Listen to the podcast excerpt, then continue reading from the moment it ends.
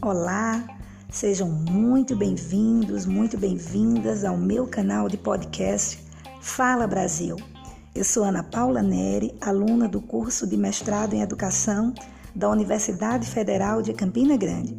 E a partir de hoje nós vamos iniciar uma série de 15 podcasts semanais relacionados à temática Educação Brasileira. Espero que vocês gostem, interajam e que, assim como eu, possam ampliar as suas discussões acerca dessa temática. Os nossos episódios vão ser construídos a partir da contribuição de cada um, de cada uma de vocês. Por isso, manda seus comentários, suas dúvidas, inquietações sobre a temática educação brasileira. A partir deles, nós vamos constituindo os nossos episódios. Para a nossa segunda edição, você já pode mandar o seu e-mail para anapaulaneri, com y, 67, arroba gmail.com. Estou esperando, hein? Não me deixa aqui na mão.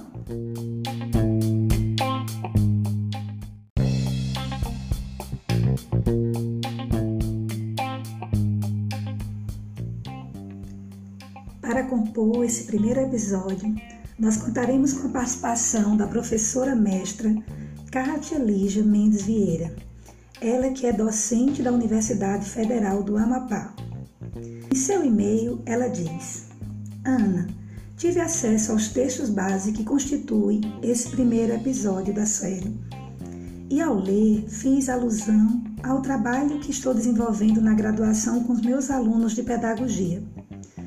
A pesquisa consiste em um resgate histórico das principais representações sociais da criança indígena da nossa região e como elas vão construindo suas identidades ao longo da vida nas aldeias e fora dela.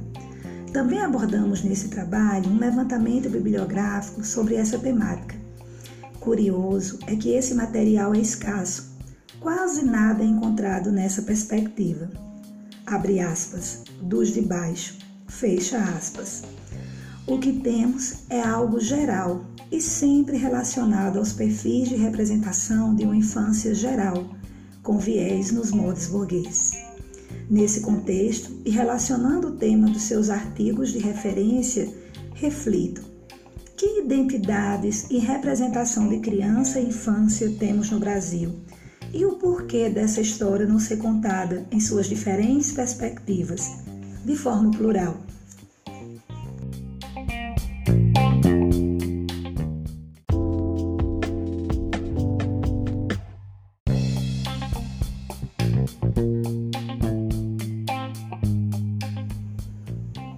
Olá, Kátia! Primeiramente, agradeço a sua participação e atendimento ao nosso chamado, né, à discussão. Em primeira instância, é, eu digo que ao ler a sua mensagem, me veio à memória uma publicação que li há pouco de uma das maiores pesquisadoras da cultura da criança no Brasil, né? é a pesquisadora Lídia Ortélio. Ela é etnomusicóloga e, segundo suas concepções, né, que eu também corroboro, é, infelizmente no Brasil ainda não reconhecemos o brincar e as músicas do brincar como constituintes da origem da identidade humana e da cultura nacional infantil é muito rica e diversa, né? E isso é uma pena, porque estamos perdendo tempo de, na prática, no cotidiano das nossas escolas e creches, observarmos as brincadeiras e as músicas das crianças. Elas que trazem tanta riqueza né, de conteúdos e que por isso devem ser consideradas. Compreendo que é na prática das brincadeiras que as crianças vão se constituindo que elas têm a oportunidade de interagirem com seus pares e assim vão construindo suas identidades, que sempre vai ser histórica, social, política e também muito relativa. Né? Então, assim, independente de onde estiverem e em que condições sociais e econômicas, sempre o que elas mais vão querer, o que elas mais sabem e precisam é brincar e interagir e não como está sendo imposto né, mais recentemente, que é a instituição de livros didáticos já na educação infantil. É preciso entender que a mente, a história e a constituição de uma criança vai muito além das folhas de A4, né, de um livro didático. Bom, mas essa discussão fica para os próximos episódios. Por último, eu trago à discussão o fato de a história da infância no Brasil ser contada predominantemente apenas sob a perspectiva burguesa, em que a criança que conhecemos é aquela que é pura, inocente, né, bem penteada, trajes semelhantes aos adultos, roupas longas, miniaturas de gente grande. Um virá ser.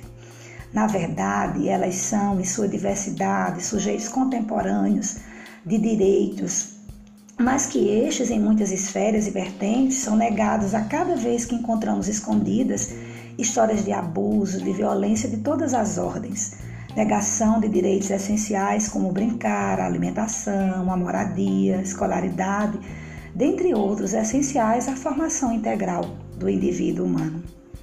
Bom, ficamos por aqui, espero que tenham gostado e que assistam aos nossos próximos episódios que estão muito especiais.